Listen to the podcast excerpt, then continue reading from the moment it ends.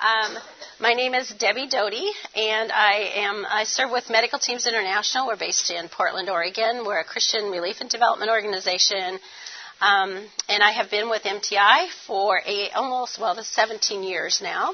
And before that, I was a missionary in Kenya, serving with Christian Missionary Fellowship, and worked in Kenya among the Maasai for 10 years.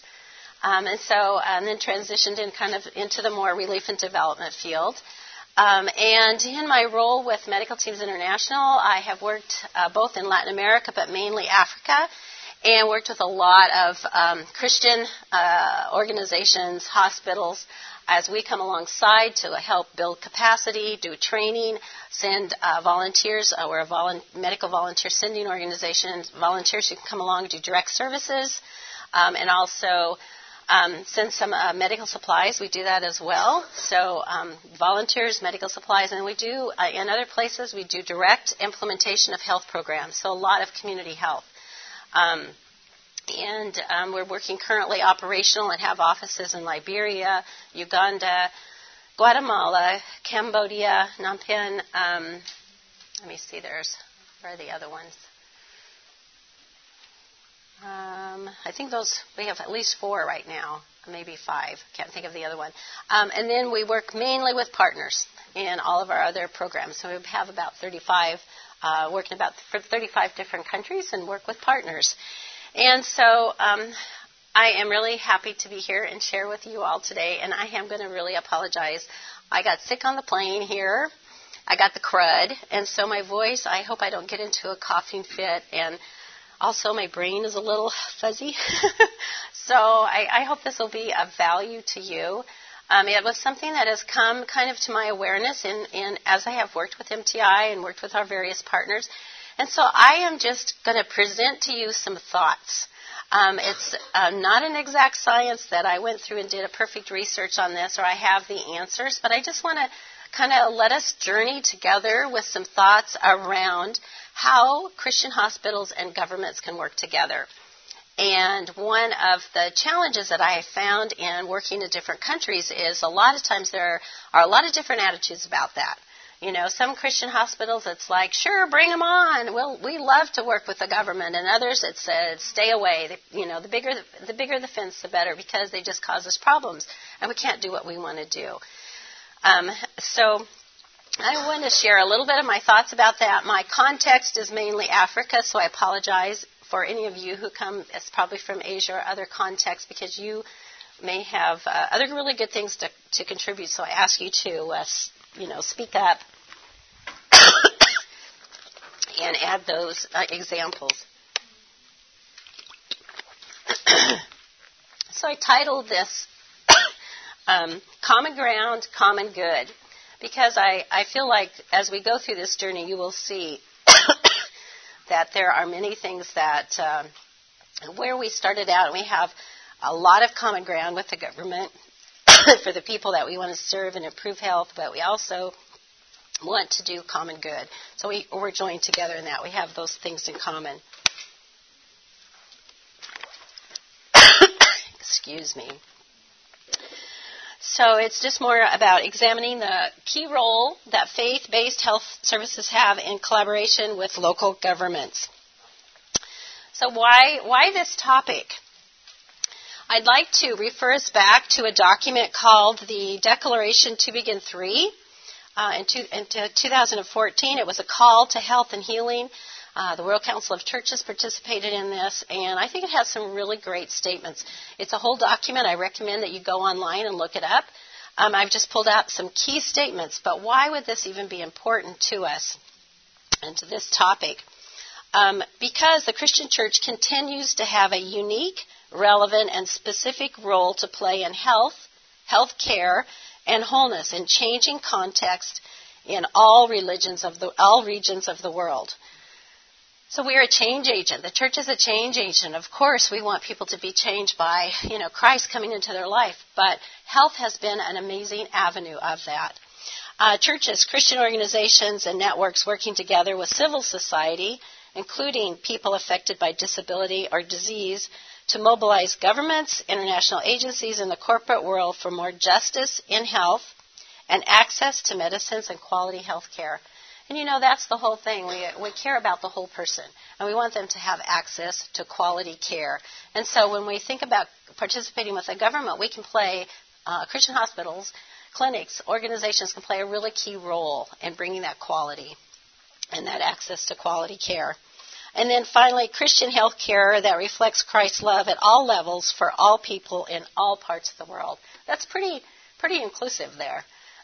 so, these are some of the driving um, motivations that I see as why we should be consider, con- thinking about collaborating with the government. the WHO reports that faith based organizations own and operate an estimated 30 to 70 percent of health facilities in some African countries. That's huge. And in some places, they're the only provider of health services. Yet, on the other side, faith based organizations remain under recognized for their immense contribution to the health sector. So that's where they kind of step back and we're not as not as connected to the government and not as included in some of the statistics or the research that's going on with the government. So while they're a, uh, a huge um, Christian hospitals are a huge contributor to health and improving health, they don't always get recognized for that. And so I, ha- I think we have a key role to play. Now we're going to kind of go down memory lane a little bit, and some of you are going to know this a whole lot better than me, but um, I really, by the end of our discussion together, I hope that we'll have some, uh, we'll discover some things, which I came to, and I discovered that I had no idea that we have amazing roots, that our medical health care and missions has amazing roots that, that we need to look at. Um, this historical perspective, over two millennia, Christian doctors and nurses, inspired by the example and teaching of Jesus of Nazareth, have been at the forefront of efforts to alleviate, alleviate human suffering, cure disease, and advance knowledge and understanding. The first hospitals in the New World were founded by Christian pioneers. Early medical missionaries brought the gospel at the point of a lancet. Um, the church was a significant contributor and advocate for primary health care. Health for, Health for All adopted by WHO at Alma Ata in 1978. And I encourage you to go and look up that because it was a very significant turning point where everything was very vertical at that point. Healthcare was very vertical, and then it began to know health for all. We began to look at the community. We looked more holistically, and that there are other contributors to health than um, you know just looking maybe disease specific or uh, just service delivery. So, we kind of start out in a long time ago. Uh, China, the first medical missionary to China was American Peter Parker, who arrived in China in 1835. Uh, it was said that Parker opened China to the gospel at the point of a lancet, so that's where I drew that, that comment from. Africa, we all know Dr. Albert Schweitzer uh, at Lambaréné in Gabon. Um, and I love this quote. He planned to spread the gospel by the example of his Christian labor of healing rather than the verbal process of preaching. And I'm sure some of us can identify with that as well. That we're called to heal. We're not called, you may not be feeling like you're called to be the evangelist, but in your healing, you demonstrate Christ's love and you bring the gospel that way. In India, uh, Dr. John Scudder was the first American medical missionary in India in 1819. Beginning more than 1,100 combined years of missionary service there by 42 members of four generations of the family. My gosh, think of that. What a legacy in India. If any of you partner or work in India, you probably know of that legacy that's there. It's still going on. They're still doing, they have a medical college. They're still active family members and, and relatives there. And that's a long time ago. Um, in India, Dr. Clara Swain, and of course, being a woman, I'm excited about this, the first qualified woman missionary physician to be sent for overseas work was Clara Swain, a North American. Swain was assigned to India and arrived in 1870. And she had such influence because first time that she was recognized, recognized as someone as a physician and able to practice. And she had to be very culturally relevant but she began to teach women how to care for their neighborhood, their neighbor, and their neighbors, and and kind of started at the grassroots and then built up. And I think that we there are other um, female medical um, doctors who have really paved the way. I didn't put her in here, but you think of Florence Nightingale. Florence Nightingale, although I don't know if she came out of a Christian tradition, but her influence was that she ignited within the church a desire to serve in nursing. So she influenced the church to get into nursing. Um, Christians have consistently raised the social status of the weak, sick, and handicapped, and sought to love and care for them to the utmost of their abilities. Christians have been pioneers among hospital building and staffing in research and ethics in promoting increased standards of care and in immunology, public health, and preventive medicine. They have carried Western medicine across the globe and improved the quality of life for countless millions of people.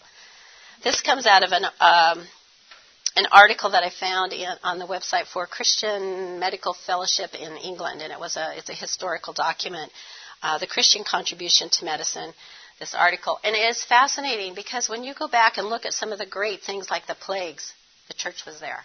When you go back to look and looking at serving the poor, the orphan, the widowed, the church is there. We have always been there. And so this is an amazing place. We, we, this is nothing new that we are doing, but the influence that has grown out of that is huge. And so when we look at this history and tie it to today, we need to think how can we continue to have that influence? And broadly, not just in our, say, mission compound, but how can we work with the local church, uh, work with mission churches here to see that opportunity? That's just amazing in the collaboration because being at the forefront of research, at, at innovation, we can contribute so much because we have been there from the beginning. That's where it all started. Um, and I wanted to share um, in my time uh, with Medical Teams International, I have been able to go to many different countries and work with various uh, Christian hospitals. And everyone has its wonderful, uh, unique contributions, and it's just a you know a real pleasure to get to know them and to work with them. And I just wanted to share with you some of the various places, just so you kind of have a little bit of the background of, of where I have been and have worked in Cameroon both Banso and Mbingo Baptist, uh, we have been partnering with. Uh, Soddo Christian Hospital and uh, Myungsung um, Christian Medical Center, both of those are PAACS programs, and we partnered sending volunteers there. Hope Clinic in Guinea. Um, and that clinic, uh, during the Ebola outbreak, we are also working in Liberia and Hope Clinic. We were able to send our staff over to Hope Clinic in Guinea which was tricky to get across the border during Ebola, um, and to encourage them, teach them a lot about infection prevention and control. Uh, which they desperately needed because they had closed their clinic. And their clinic, that, that Christian clinic, is serving a huge population, and there's nobody else. So it was really a great collaborative effort there. Obviously, you've all heard of Bongolo Evangelical Hospital in Gabon because uh, Dr. Thompson is from there who started PAACS program. In fact, we started partnering with the PAACS program years ago um, and started at, at Bongolo, so sending volunteers there. Uh, Phoebe Hospital in Liberia, a Lutheran hospital there. Uh, and ELWA, E-L-W-A, um, Eternal Love Winning Africa Hospital in, in Liberia as well. We have partnered with them. And also a dental program there, in, in fact. Um, Koutiala Hospital for Women and Children in Mali. And that we had the great opportunity to come alongside as that hospital was being planned, the architect and everything, and we had a, a, a God just such the heart of a donor who funded our, the pediatric wing, and so it was just the focus that women and children are so underserved, and the church reached out. It was really because of a missionary nurse in the area working, and she said, "Why are all these women dying?" These women should not be dying. And it was her vision that ended up in this beautiful hospital that has been uh, developed and trainings going on, and they're staffing it now with nationals. So um, we've had a wonderful opportunity to come alongside that, also send volunteers there. SIM Galmi Hospital in Niger. And uh, that has been, again, another really long standing partnership that we've had with Niger. Um, a new one Mattru, UBC um, Hospital in Sierra Leone. Uh, MTI has just stepped into a new partnership with World Vision.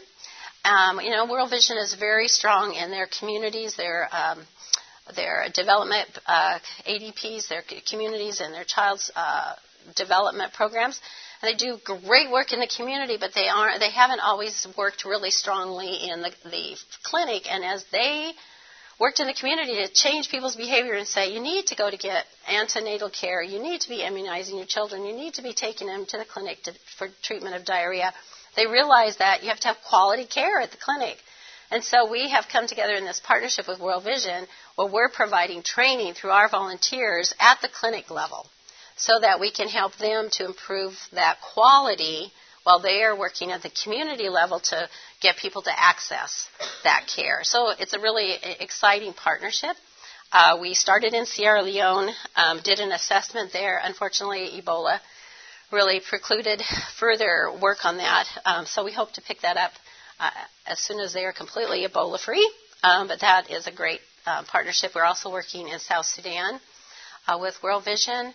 Have a couple volunteers there right now uh, at uh, Quadjuk Hospital. It's a it's a government hospital, um, and we are uh, just did an assessment and are going to be working in Zambia with them. Um, but looking at faith-based hospitals, Good Samaritan Clinic, Clinic in Nzara, South Sudan. This is really an interesting um, uh, initiative of the Episcopal Church. Again, this was started when people said, "Why are all the mothers dying?" our pastors, we had four pastors' wives die in a week. What's going on here? And that motivated them that we have to do something. We can't just, you know, bemoan that fact. So they said, we're going to start a clinic.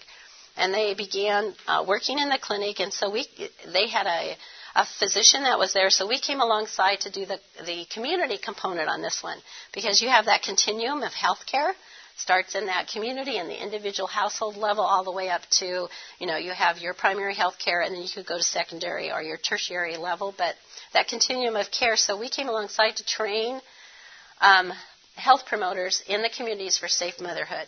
And that made a big difference because women to get antenatal care, be sure that they come and deliver at the clinic, all of those things. So that was part of what we did in um, South Sudan in, with the Episcopal Church. We also worked with Life and Abundance Clinic in uh, Rumbek and um, provided some funding for their project there as well as some supplies. So we we partner in different ways. But, you know, it, it's just fun to be able to travel. I, I just think it's a blessing to go all, uh, all over these places around the, uh, the globe, especially in Africa, and just see how God's people are expressing care and compassion where they are, doing what they can do. You know, and that's why it's so important that we come together and we look how can we be good stewards of those resources? You know, how can we come together and say, well, you've got this and you can do that. Well, let's put it together. Let's not duplicate because we want to be the best stewards of God's resources. Uh, we've worked in Burundi uh, with Hope Hospital of Kibuye. And um, so that's sort of the background out of which kind of my experience has been. And so I, I asked myself, so, well, why aren't more of our Christian hospitals partnering with the government? Or those that are partnering with the government, how come they're not sharing their lessons, you know, with other Christian hospitals like could we put these all together? Because I think there's real benefit that we could get. So I thought, well, let's just look at some of the benefits and the risks of partnering and collaborating with the government. And I, I think you all probably have some, um, some ideas and some stories to tell. And so I thought I would just first of all kind of put it out to you this question. Uh, what are your thoughts on the benefits and risks of Christian hospitals partnering with the government?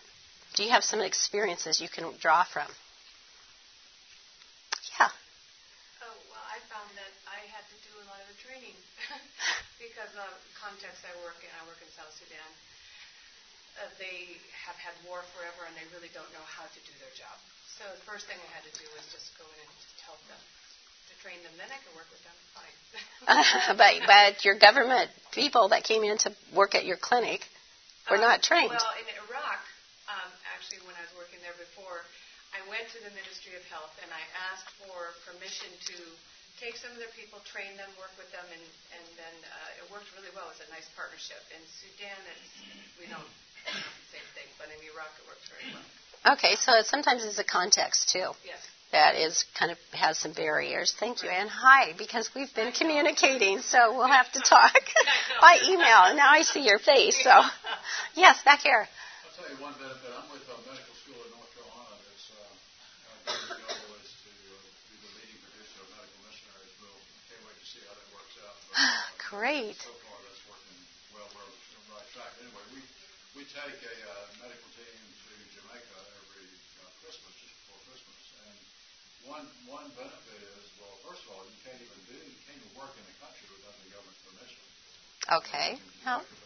Right. In, in getting that giving them a list of all the medications and so on we're bringing in, uh, they they help us get through customs at, at no charge, and everything is out in the open, and they, they say it's fine for them to bring it in. We, we won't charge a duty. Yeah. So. They be extremely helpful in bringing in things like that. Yeah, absolutely. And we want to partner with them in that way. We want to support the government as they bring standards into the country, right? And we want to support them in doing that. So that's right. We want them to know that our standard of care is the same as theirs. Yeah. Or We're not using anything expired. We're, okay, good. practicing medicine like we would practice in the States. It's not anything other than that. Uh huh. And that is so respectful, and that is so uh, honoring of what they have uh, spent time developing. So that's a good example from Jamaica. Yeah, back there. What do you do when you want to work with the the government doesn't work? Want to work with you? Ah, yeah. That's a good question. What do you do when you want to work with the government, but the government doesn't want to work with you? Because we work in the Amazon, Okay. you know, and people in the, in the middle of the forest, they, they don't have the, the health care, hmm and the government's not providing to them. So it's like, should we still go there, or should we wait for the government? Good question. It's a very big predicament, isn't it? Because yeah, you you see the need, but the government doesn't want you there. So what do you do? Any examples? Well, my experience is not in the Amazon. It's in Africa, uh, working with Christian health associations, these networks of Protestant, Catholic, and or Protestant Catholic uh, health facilities in about 16 countries in Africa. And there's there's a platform now, uh, a continental network of all these Christian health associations called ACHA, Africa Christian Health Associations Platform, that has a website. And if anybody's interested in learning more about networks of Christian health work, um, multiple denominations in Mhm. 16 countries, um, working with government at various to various degrees. There's generally a memorandum of understanding or some kind of agreement about the services that they'll provide, the, the fees they may charge, and this is one area that's essentially a conflict where governments are providing free service and mission hospitals Right. charging. Uh, in many cases, government is supporting uh, with a grant for salaries of, of workers at Christian hospitals or giving a duty waiver Mhm. for importing equipment and supplies. So there's it varies from country to country Sure. to that level of collaboration, but we're certainly trying to promote that. Yeah, that's excellent. And Frank, I've seen your name in a lot of places. So, uh, yeah, I was going to mention the African um, Christian Health Association's platform, and I have a, a little example in here. So that's great, though. I know that's you're you're just speaking, you know, about that. And I think you brought a good example back to the situation in the Amazon, like. Well, who else is doing something and how did they get it done? And is there a way to work together? Because sometimes we think we've got to figure it all out and somebody else has done that. Now, I don't know for you, I don't have experience there, but I would do research and find out because a lot of times it's a relationship thing, mm-hmm. Right? You've got to go with the relationship, not with all the laws and the legal things, and find that avenue and build that relationship and who knows who or whatever to start. And sometimes it's a pilot because they want to see. They're they're kind of leery. The government is well how's this going to work? And they can throw up all kinds of barriers. But it's it's like we would anytime we would enter a community we're entering to learn. We're going to learn because what? We have something to share. So i don't know if that's helpful but we can listen to some other examples here yeah Uh, sometimes this uh, collaboration can happen accidentally. I've hmm. several mission, uh, short-term trips to Honduras, and uh, they, as they were building this 11-acre clinic in the middle of the capital, um, the presidential palace overlooks it by I don't know, it's probably a mile or so away. And one day he was, the president said, "What are they doing out there?" And so they came back and he said, "Well, they're building a clinic and it's it's free to anybody who wants to come. And he said, well, good for them. And he gave it his stamp of approval. And mm-hmm. you know, we sailed through customs and. Yeah, so there the government becomes your ally, right? Planning is good, but it's not always absolutely necessary. Right, because God has other ways of bringing about His work, doesn't He? And sometimes it's that proximity or just the opportunity that shows up itself. That's a great, great example from Tegus, uh, Tegucigalpa, I, I think, uh, in Honduras. Yeah. Two things. One is you mentioned research before about knowing who's there. Uh huh. But also, let's not forget operational research. Mm. So what we've done, and I'll talk to you later about Brazil, uh, is you offer to help them do their own operational research. We have a policy from American Leprosy. It's an unwritten policy, but everyone abides by it. If you're over 50 years old and you've already published, then when you help someone else publish, your name does not come first. Ah. So that that researcher who's Brazilian or Ivorian or Filipino or whatever it is, their name comes first. That's instant rapport, Mhm. instant relationship. The second thing is Mm. a lot of national governments, whatever, whatever the program happens to be, the one I have the most experience with is the Neglected Tropical Disease programs, is you actually sit down and offer to help them write and produce and then later on implement the national strategy. Yep. They have to follow WHO strategy and protocol Yeah. and what the AFRO office says for Africa or Eastern, I mean, Western Pacific Regional Office in Manila for the Philippines, based the says for all of Oceania. Um, so you sit down and help them do that, and then you've just communicated to them that you're there to help them succeed. Well, it pays dividends the. It does. And isn't that like a servant heart? Because you are just being available. And I think that's a great example, American Leprosy um, organization coming alongside and making sure that your when you publish that the nationals person's name comes first, as you said, kind of if you've published uh, over 50, or you know, coming alongside the Ministry of Health to help them to come up with their national plans or their uh, particular strategies. I know in, in Liberia, Medical Teams International, we started there in 2003, right after the war. Everything was destroyed. The Ministry of Health was an empty shell. And so they had no records, they had no deaths, they had no, they had nothing. And so we came alongside to develop some of their policies and standards, especially with child survival. And so we wrote some of the first standards for integrated management of childhood illnesses and, and some of those key documents that the government needed. And we brought our expertise, our technical people, our uh, medical people to come alongside and do that. And that still stands. That is part of. But you know, we can see well, what are what are we contributing? It isn't just what we do for our mission hospital, but how are we infiltrating, you know, those uh, environments where we serve? Very good. Um, mhm. I was just wondering if Brazil has a mandatory one-year service requirement for their medical graduates. Mm. We've gone to, For Brazilians, yeah. yeah, so they have to serve somewhere in an underserved area. We let them into the hospital. So that provided a place for them to serve, and they had adequate supervision, you know, by, um, well, by board certified docs, and so they were able to get their credit, and hopefully, you know, they'd want to stay. And they didn't have to be Christians to come to the clinic. And that's bringing people to you, and you can disciple people there because part of being in the environment of a Christian hospital is being able to instill those values, those biblical values of care and compassion. And why do we want quality care? It's not just because we want to satisfy some policy, it's because we love that person, because we want to serve the king with the best, you know? So those are that's a good idea. And one more back here. Yeah. Yeah, um, um, Ah. Um, one of the issues that the hospital faces is uh, the whole problem of medicine, um, pharmaceutical mafia, if you want to Mhm. really does a good job at tightening up the, you know, the, the possibility of bringing in meds cheap. And mission hospitals kind of that's kind of their lifeblood, being able to bring in medicine cheap, and we sell that at lower cost, making them more attractive. Our government recently has declared free health care for everyone in the country. That also impacts mission hospitals.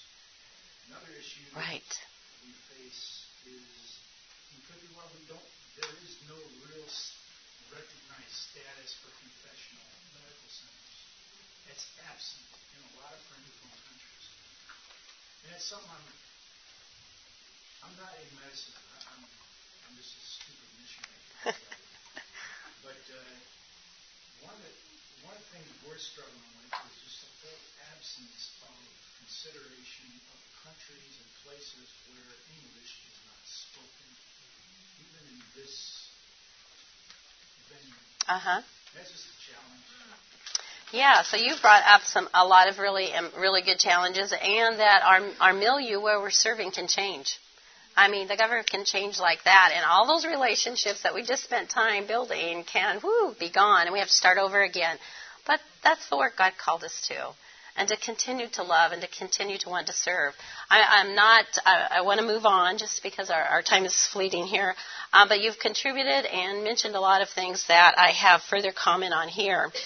Um, I just want to go over some of the benefits of collaboration with the government.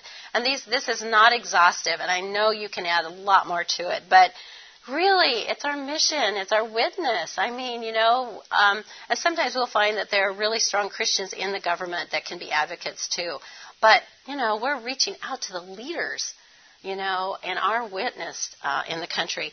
Uh, our biblical values of compassion and caring, we can exhibit those, we can make those standards. Grassroots. The church is known for grassroots. Um, I think, and I could have said, well, uh, Joe Harvey said it all. Didn't he? We're in the darkest spot, but look at the impact we're having. And how tremendous there, you know, um, at the grassroots. Financial transparency. This is one of the things that we should should be bringing. We shouldn't be hiding. We should be bringing that. Um, and we have to be wise about that sometimes, but we need to be because that is a, a really high value. Um, accountability and stewardship. In other words, are we monitoring and evaluating our, our programs? Do we come in and say, is the quality of care continuing? What are the standards? How can we, you know, what records do we have to show that we are meeting those standards? Um, that's really important because a lot of times we do not participate in some of those studies. And this is where the church and Christian uh, health services have a lot to contribute. Um, health facility subsidies and staffing are from the government. So, yeah, you're going to get some uh, staffing that comes, or sometimes subsidies for staffing. Sometimes it's medicines. I think Joe talked about this morning. Um, about receiving uh, HIV and AIDS medicines that came in $60,000 worth or something like that. Um, we should be participating because our the patients we serve need those medicines. So that's another reason. I mean, that's a very simple reason why we need to participate and, and collaborate. Um, because we can report and we can publish our health achievements. If the Christian uh, community is in many places giving 30 to 70 percent of health care, we have a lot. We, we need to be telling others of what we're doing. And we don't do that. We often are, uh, we're remiss in doing that. And so that's just one of those things I'd, I'd encourage to us to think about. Uh, what about advocacy? When we are in those uh, meetings with the government, and they can be very frustrating because sometimes they just eat your time. And it's just a lot of talk. I know I've been in those meetings. But I can say, wait a minute. This community here has not doesn't have anything. I want you to, you know, who can we who can you send to this community or we can advocate because that community can't do that. We can be a voice and then we can raise up someone in that community to be that voice. So advocacy is really important. Um, we can have resources, for example, global funds, um, HIV and AIDS, TB and malaria, USAID funding, uh, funding uh, supplies and things for uh, family planning. Um, I know in Zambia, the Christian Health Association of Zambia has been re- uh, receiving global funds for HIV, AIDS, TB, and malaria, and they're, you know, they have 151 members in the Christian Health Association of Zambia. Their reach is huge in Zambia, and so they're accessing a resource to help serve the population. That is where we can stand in the gap and say, no, these people deserve that because we're going to be there to provide it. We're accountable. We can we can reach it. Um, we provide training, nurses, medical schools for the country and influencing the healthcare workforce. Oh my gosh, they just come to us and we train them. You know, um, reminds me there's uh, the Lutheran Medical Center in Arusha. There, they have a nurse training program. Uh, there's a, I heard uh, that underway there may be a component to add to that a Christian health evangelism, a component to training them, preparing them when they leave as nurses. They will know what to do in their communities, but these are going to be ambassadors going out. You know, the opportunities are amazing. Um, promote and practice best practices in global health, and we should be on the top of that. We should be reinforcing that within our country so that people are best served. Um, and I wanted to share a few quotes with you. Faith based organizations deliver a substantial volume of health care in their common visions of stewardship, inclusiveness, dignity, and justice make many such organizations ideally suited as key partners for delivering the post 2015 Sustainable Development Goals. And I know we all heard Debbie Dortzbach talk um, last night excellent, excellent about sacrifice. It's not the what's the indicator? I think she she said it so well. You know, it's not hitting all of these things, but it's how can we share the gospel? How can we be there and be present? Uh, and the and the you know, healthcare is an excellent way to do that. Uh, I just wanted to mention Emmanuel Hospital Association in India. They have 21 hospitals. 27 community projects going on. Uh, Central India Christian Mission, they treat 72,000 patients a year um, Africa Christian Health Associations. Ah, they, you know, in 16 countries, I think you said, yes, treating so many patients. Amazing opportunity there. Faith based organizations train a significant number of health workers, increasing the local health workforce. One of the biggest issues we have globally is lack of, of uh, health workers, and we can contribute to that. We can make a difference that way um, uh, the Arusha Lutheran Medical Center, the Pan African Academy of Christian Surgeons, which you all know about here, training surgeons for Africa. Amazing that they've had 42 graduates um, looking at um, seven, in 17 different countries. That's amazing. Um, the Vellore uh, Christian Medical College, they do tremendous training there. And then also, faith based organizations serve in remote parts of the world. The government doesn't go there. No, the government workers don't want to work there, right? But we're going to be there, and we can attract people to come and work there. So this is we just have such a wonderful play, a place uh, if we collaborate. Um, this is again uh, the uh, Christian Health Associations in Africa, just kind of a map. Um, of where they are at, um, where they're the various health associations. They're all list, they're kind of in the yellow and then the other faith-based organizations are in brown, and then the other ones were quite not not quite yet defined. Collaboration is so key, uh, and and we have resources are so few, and needs are so great. We need to collaborate. Uh, and, and build those standards. I wanted to talk quickly about the Democratic Republic of Congo and SANRU. SANRU came together. SANRU is the effort of the church, the Evangelical Christian Church in Congo who took on the healthcare system of the country. I mean, DRC is huge. Think about that. And yet, they were the ones that took that under. Um, they assisted 100 of Congo's 306 health zones. Half of Congo's health zones are co managed by faith based organizations, NGOs, especially Catholic and Protestant churches. And um, I want to um, mention my friend Merritt here, who is with the Covenant Church. And the Covenant Church uh, I happened to travel there, and they have their the whole area of that nor- northern Ubangi area is that's the the church. The health system is the church. And after the war, I was able to fly in there. Of course, everything is destroyed, but guess what? The church wasn't. The church is still there. They had the amazing and a really hard task of trying to reignite that health system I don't know, there are like 90 health clinics and five, uh, I don't know how many um, hospitals you have, five hospitals. It's just amazing. Think of that. That's a huge part of healthcare being provided by the church.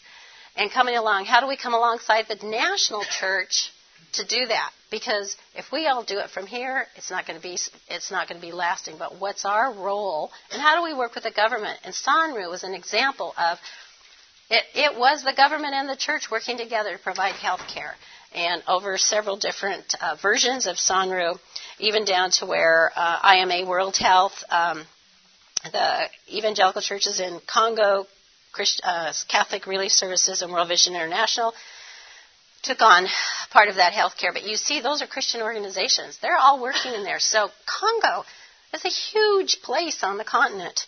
Um, so that's where the, working with the government has been advantageous. Again, I just wanted to mention primary health care in 1978 in Alma Ata. That was an initiative that was pushed by the church. Health for all. Um, it's just, you know, um, the tenets of serving the poor, service to the community as a whole, disease prevention, and the pivotal role of women in health developed um, following uh, the Christian medical conferences and ref- were refined by Christian Medical Commission and were firmly built into the evolving framework of primary health care adopted by the WHO and rolled out, rolled out across the world. It has been a, one of those pivotal changes that has happened. The church was behind that. What a legacy. It's just fantastic. I, I loved when I found out the history behind that. Um, so I wanted to share just from different sources. Again, we're just kind of putting some ideas out here for everybody to think about. IMA Health, they said, what are the advantages of working in faith-centered health service delivery networks for community health? Um, and just some of the things that they mentioned. Effective peace and reconciliation efforts are often faith-based and faith-centered. Members of faith-based indigenous networks provide 30 to 60 percent of health care in developing nations. Often the most important partner with the Ministry of Health, the church, is faith based organizations with the Ministry of Health and Healthcare Service Delivery. Again, key role, key avenue for the gospel. Um, in some countries, faith centered organizations are known as the founders of community health programs. Again, this huge legacy. Faith based training institutions. Um, we're much, churches are much closer to the community. Um, in DRC and South Sudan, IMA's work could not be done without true partnership at that local level with faith organizations. Um, I want to bring the uh, example of Ebola in a Christian response because we all know what happened with Ebola. And of course, missionaries were serving at ELWA Hospital and doing all they could. And you know the story of Dr. Kent Brantly, Nancy Writebol. Um, uh, and, and what happened um, during that time of service at ELWA with Samaritan's Purse? Um, the Christian Health Association of Liberia was working with World Renew again. Uh, Christian collaboration there to respond to Ebola because the government couldn't do it, but Christian organizations were there and could. Uh, MTI, we became one of the lead agencies. We worked in prevention of Ebola, mostly um, uh, infection con- uh, control and prevention.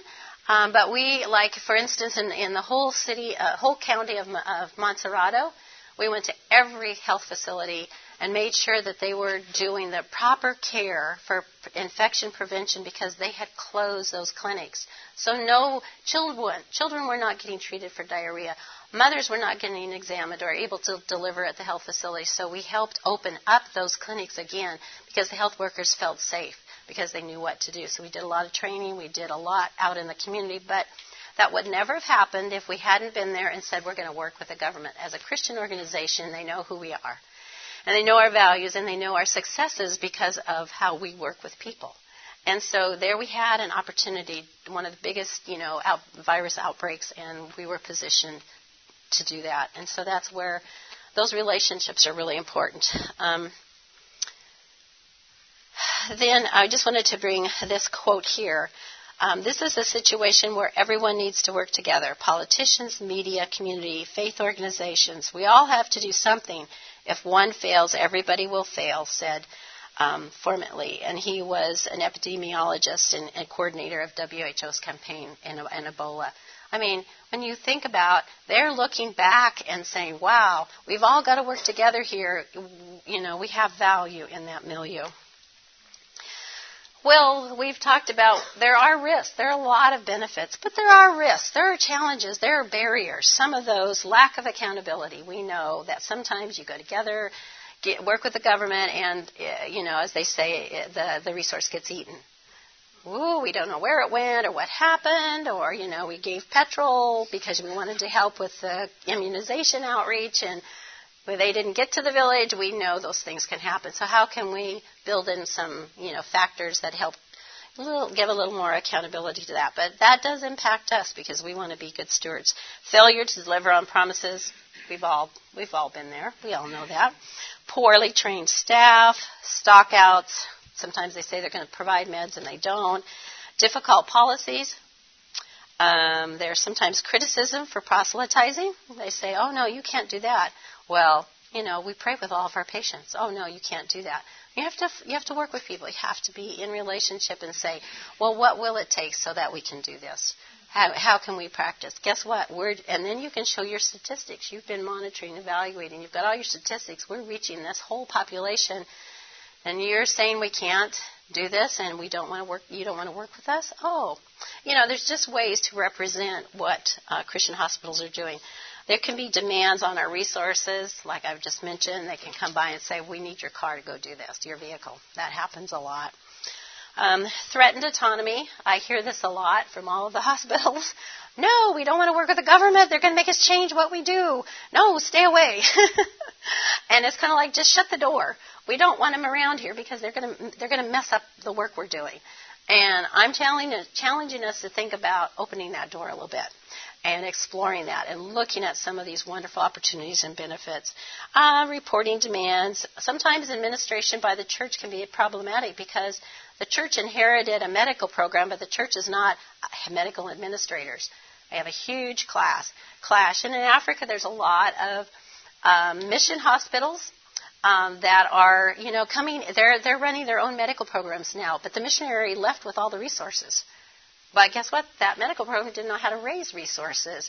I'm not quite sure how they're going to manage everything. HR is a problem. You know, they have a kind of continuing staff turnover. There's a lot of issues um, that can come along with administration by the church. So we need to be aware of that and make sure that we're supporting that side of it as well, um, and not just pointing a finger or being critical. But that could put them in a bad light and be a risk then when they go to work with the government because they're not as um, well versed in that. Risk of not collaborating with the government, omission in research and policy, not recognized for contributions, isolationist, or unfulfilled mission. I mean, really missed opportunities to advocate for the poor, excluded from resources that are badly needed for sustainability, compromises our health impacts, lack of accountability, and I'm sure that there are many others. So that brings us to a call for action. When we think about and we look at all these, um, the, the, the risks, the benefits, opportunities with, but we go back to looking at the history, what are some of our next steps? Um, some of these things have, uh, these are ideas that I've just gleaned from different resources, and I'm going to just throw them out there. There may be something that lands with you, something to think about. Uh, document and map the strengths of the uh, faith based organizations networks. That means let's get together and say, what impact are we having here? Create continual dialogue and collaboration with the Ministry of Health, promote faith based organizations as part of the public sector, work at all levels of the health system, especially national Sometimes we don't even get at the national level. Create strategies for co management of health systems, establish partnerships with U.S. groups to handle funding. Um, and I know uh, that this came out of some of the study that has been done of faith-based organizations and uh, Christian health associations, and so I think these they've they've done their study on that. Um, okay.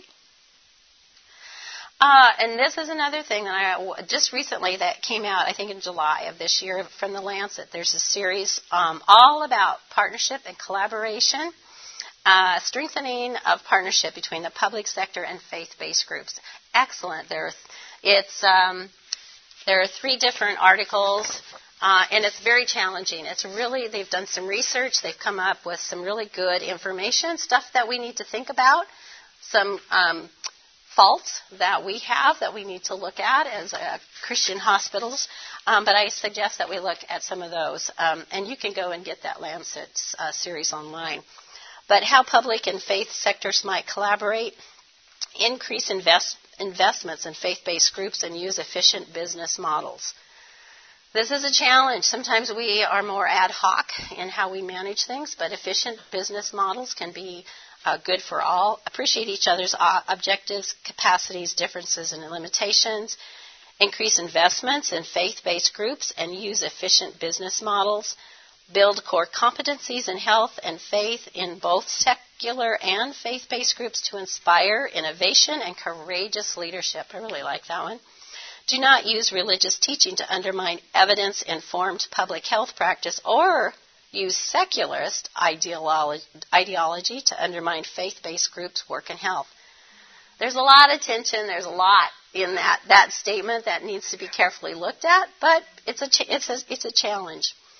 Um, and I came across this, this article from Guinea, from Papua New Guinea, and the strengthening the church and government part, partnership and factors that emerged from um, that literature said relational contracts that clearly define the roles and responsibilities of each party while valuing the distinctive motivations. I think that's really honoring um, and has a lot of dignity to it. Enabling remote service providers to respond to the local context within the framework of national policies. This is great because sometimes you can't meet all those national policies of the government, but getting a, an agreement that in that particular place you can do things a little bit differently involvement of church health service providers in policy development. I think that was already mentioned, coming alongside um, national health plans. Um, improved human resource management, um, acknowledging and managing the differences in culture and style between churches and government. You know, it is a, it is a different culture, but can we bridge that? We're called to do those kinds of things. Support from other development partners and church health networks. Uh, this one came from um, Strengthening Church and Government Partnerships for Primary Health Care Delivery in Papua New Guinea. That was out of a November 16th, 2011 uh, Lessons from International Experience. So maybe if you just type in um, Collaboration Government Faith Based Organizations Papua New Guinea 2011 or something like that. And then a technical brief, which I came across as well. I think I think I kind of started with this, and again, this goes back to the Christian Health Association, but uh, they they pointed out seven recommendations for furthering um, faith-based organizations' efforts. Explore a way to build uh, African um, uh, Christian Health Association platform, health, uh, human health, health resources uh, technical working group worked to increase uh, faith-based organizations' application and institutionalization of evidence-based tools. Again, I think that's important.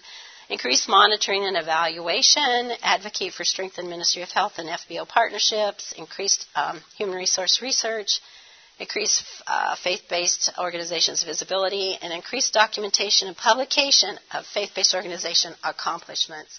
I think this is an area where we really are down. And so I really would encourage that. So we come back to common good ground, common good. How will medical missions respond? How will the church respond? And my discovery in going through this process was let's go back to our mission roots. Goodness, that we were doing all of that years ago. Um, I mean, really changing the world and really being at the forefront of medical care and serving the vulnerable and um, marginalized people, we were the ones that were doing it, and we can have a huge influence. So um, I just put that before you uh, for something to think about. And this is not, obviously, it's not exhaustive. Um, it's just something that was on my heart for us to think, you know, walk through. And as you, each of you go, if you're students or you're working with, you know, a Christian hospital or you're, um, you know, thinking about what can I do where I'm at, all of that. Just keep some of these things in mind. You know, it's a lot to think about, but I just encourage you because the, the history, the legacy is so amazing. We need to take it on. And we have such an amazing calling in healthcare to share the gospel. And so it's, it's, I just leave that challenge with you. Thank you for putting up with me and my voice today. And I'm glad I didn't have a, a coughing fit. Um, so God bless you all in your endeavors. Thank you. And I'm available for questions if